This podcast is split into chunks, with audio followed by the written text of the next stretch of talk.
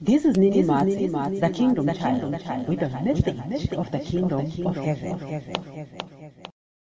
So here he was explaining the importance, you understand, of getting back his children. You know, uh, previously I was speaking about, I can't remember the episode, I was speaking about the fact that I used to ask Daddy, who do you love more, you know, between us? Because, guys, we were born through Adam, who who killed us spiritually. But Jesus, guys, never did anything wrong.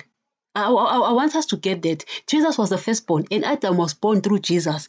But Jesus never did anything wrong.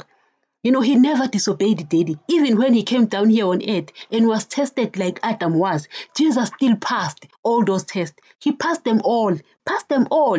You know, yet Adam failed just one test. And we were born in, and we were born in Adam, you know, and it's easy for us to blame Adam and say, hey, Adam, it was Adam's fault. We, we wouldn't have been sinners.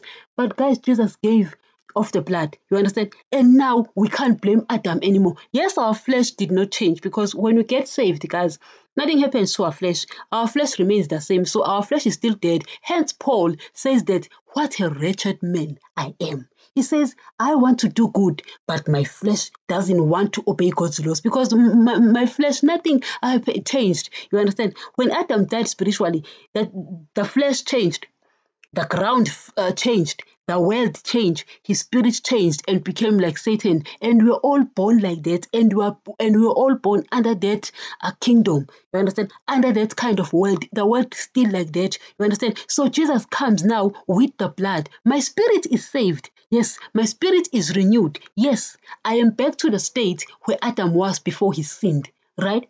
But my flesh nothing changed to my flesh. My flesh is still the same. And because of that, you know, we have to keep this flesh in order. We have to keep this flesh in order. You understand? And it's so hard, guys, to keep the flesh in order. It's so hard. Nothing happens. Baptism does not do anything for the flesh. Baptism simply uh, identifies us with uh, Christ dead, Christ uh, burial and Christ's resurrection. You understand? It's a pledge of a good conscience. You understand? Uh, Peter tell, tells us that. My dull God. Uh, anyway, uh, here Jesus is explaining the happiness that goes on in heaven when one person repents, when one person changes. You understand? That's why I just said, Mm-mm you know, it's important that people hears the message of the kingdom of heaven. You understand? People know, guys, about Jesus. People know about the Bible, guys. Wherever we go, guys, you open the radio, you understand? There is Jesus. Jesus this, Jesus that. You understand? So we know about Jesus. And remember, the Word of God still remains the only source of knowledge about the kingdom of heaven. Please, correct every belief with the Word of God, correct me, correct every pastor with the word of God so that you won't be misled. If a belief of a church is not in line with the New Testament, get out of that church.